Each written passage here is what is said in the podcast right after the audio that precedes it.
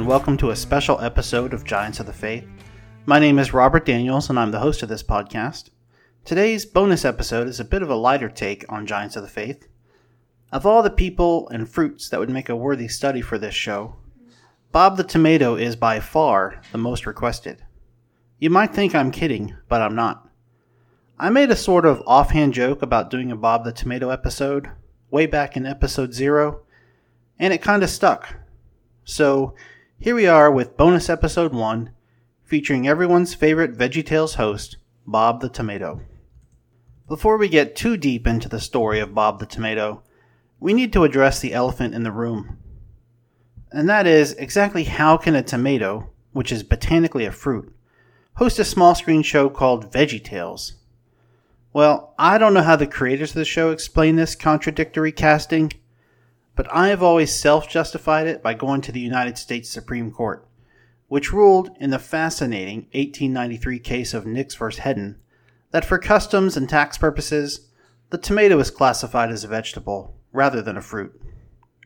I suppose if he debuted today rather than during the repressive 1990s, he would be applauded for being a fruit that identified as a vegetable. But we'll leave discussions like that to the Babylon Bee. With that pressing issue solved, we can jump right into our shallow dive into the story of Bob the Tomato. In many ways, Bob's story is the VeggieTale story. If you were a kid in a Christian home or a Christian parent in the 1990s, it's almost unthinkable that you don't know the VeggieTales. They're a group of computer animated vegetables, and at least one fruit, that danced and sang their way into the hearts of children and parents all over the world all while teaching stories from the Bible, like Daniel, Shadrach, Meshach, and Abednego, and others, and promoting Christian values. The TV show was developed by Phil Vischer and Mike Nawrocki in the early 90s and blew up into a cultural phenomenon that continues to echo today. Bob was born, or budded, or ripened, or whatever a tomato does in 1990. He was the brainchild of Phil Vischer and was the second VeggieTales character and was created shortly after Larry the Cucumber. Incidentally, Vischer initially envisioned using candy bars rather than vegetables, and at least one fruit, as the stars of his show. A providential suggestion from his wife that mothers would not be happy with the show making their kids even more candy crazy led to the shift to the healthier vegetables, and at least one fruit. Vischer was looking for characters without limbs, hair, or clothing because they'd be easy to animate with the rudimentary animation systems that existed at the time.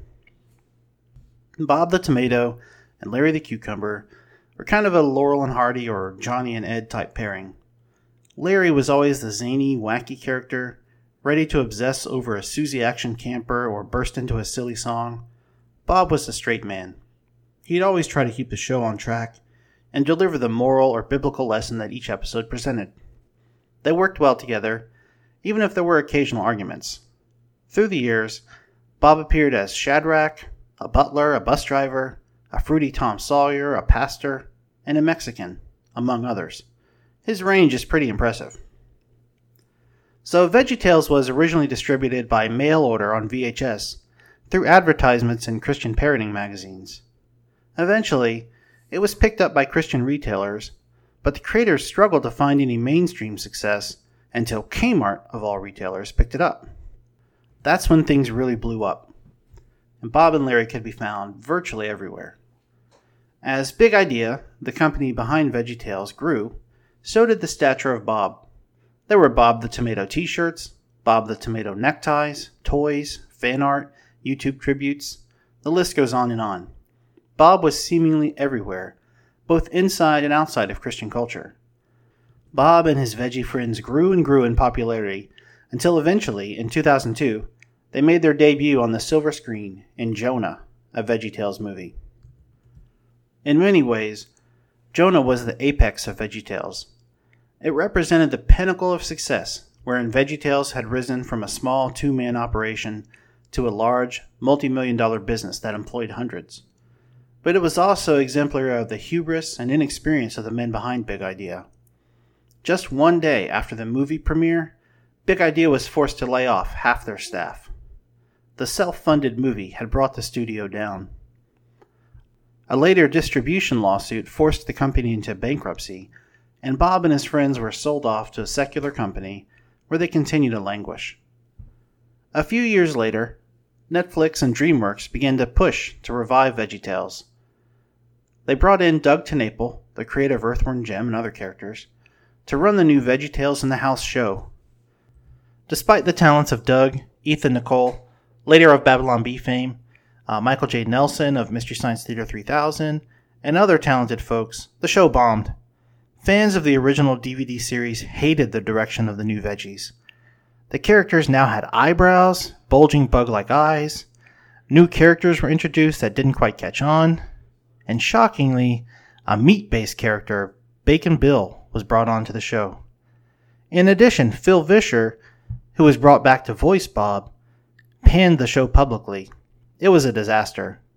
A move from the house to the city didn't help. In 2019, a third generation of VeggieTales shows featuring the intrepid Bob was announced. This series was to be sponsored by TBN and focus on the fruits of the Spirit. New episodes are currently exclusive to the Yippee streaming service.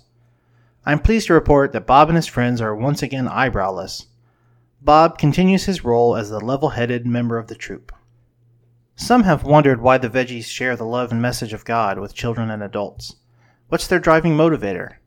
They obviously aren't ensouled, so Christ didn't come to save them from their sins. I think we can look to Luke 19:40, where the Pharisees wanted Jesus to rebuke his disciples for singing his praises, and Jesus told them that if the disciples were silent, even the rocks would cry out. I think it's not too much of a stretch to place vegetables in the same category as rocks in this conversation.